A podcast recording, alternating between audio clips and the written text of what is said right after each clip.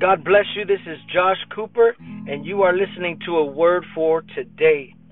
You know, I've been thinking a lot about my unsaved loved ones and and friends that have unsaved loved ones, and I begin to research Noah and how God spared his family's life and their family's life because of Noah's righteousness.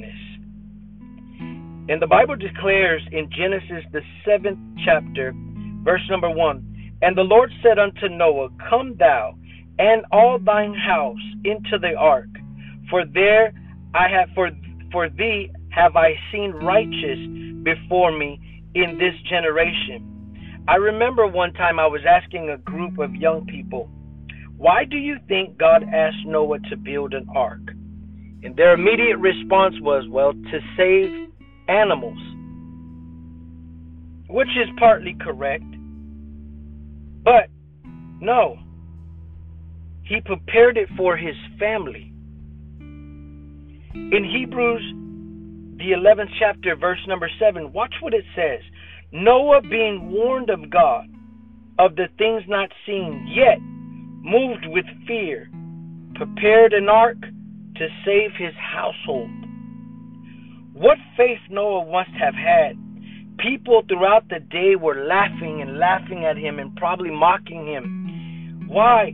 Because it had never rained in that whole region. Yet, he was declaring, It is going to rain and the whole world will flood. Quickly, he began to build the ark off of the word of the Lord to save his family something that he could not even hardly describe. God saw only Noah as a pure and virtuous, yet his family was rescued. Oh, foolish man! The people must have laughed. Before this time, rain had never fallen on the earth. The earth had been without water, and it was only getting gently watered by the dew of the day. Imagine what the wicked people in the generation must have thought when Noah began to preach about the flood and how it was coming. At first, they dismissed Noah's warnings, but as he continued to proclaim, they must have asked, What is this guy talking about? Noah told everyone who would listen it was going to rain and the flood, and it was going to flood the earth. He had full faith in something he did not fully understand and began to build an ark to save his family from something he could not even describe. Wow, amazing. It's so amazing to me because in a world full of iniquity, there is only one person that found grace in the eyes of the Lord.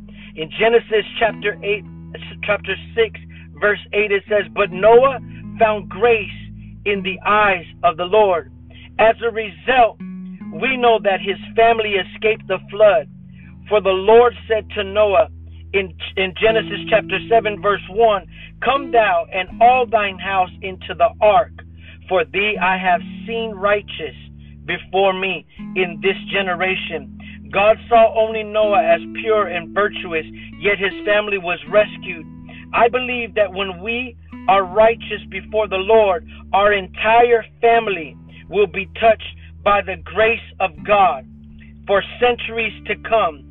And you know what? Peter, watch this. I'm, I'm going to clarify this because Peter wrote this in 2 Peter chapter 2 verse 5.